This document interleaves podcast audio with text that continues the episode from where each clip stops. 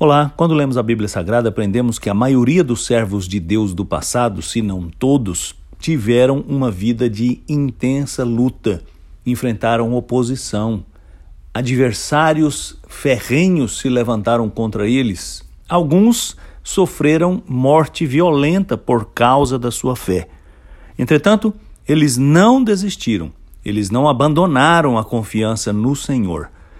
E as razões pelas quais eles fizeram isso e resistiram às adversidades podem ser encontradas na esperança que eles cultivavam acerca das promessas de Deus.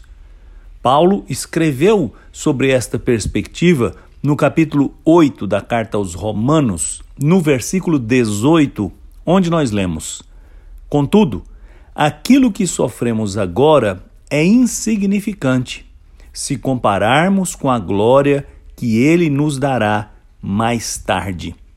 Ele havia falado que se participamos da glória de Cristo, também participamos dos seus sofrimentos. Mas os sofrimentos de hoje são insignificantes se comparados àquela vida que o Senhor prometeu àqueles que creem nele, que vivem de acordo com sua vontade.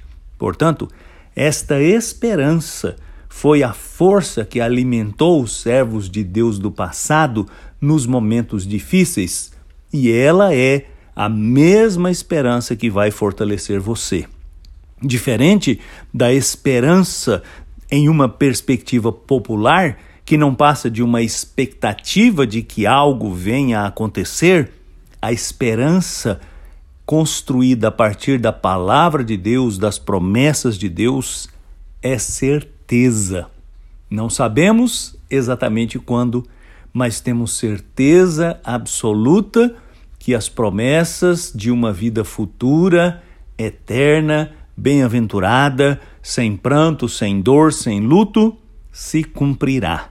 Por isso, olhamos para este futuro com esperança, sabendo que que qualquer sofrimento que enfrentamos agora é insignificante. Eu sou Agnaldo Faria, pastor da Igreja Presbiteriana da Moca em São Paulo. Vamos orar.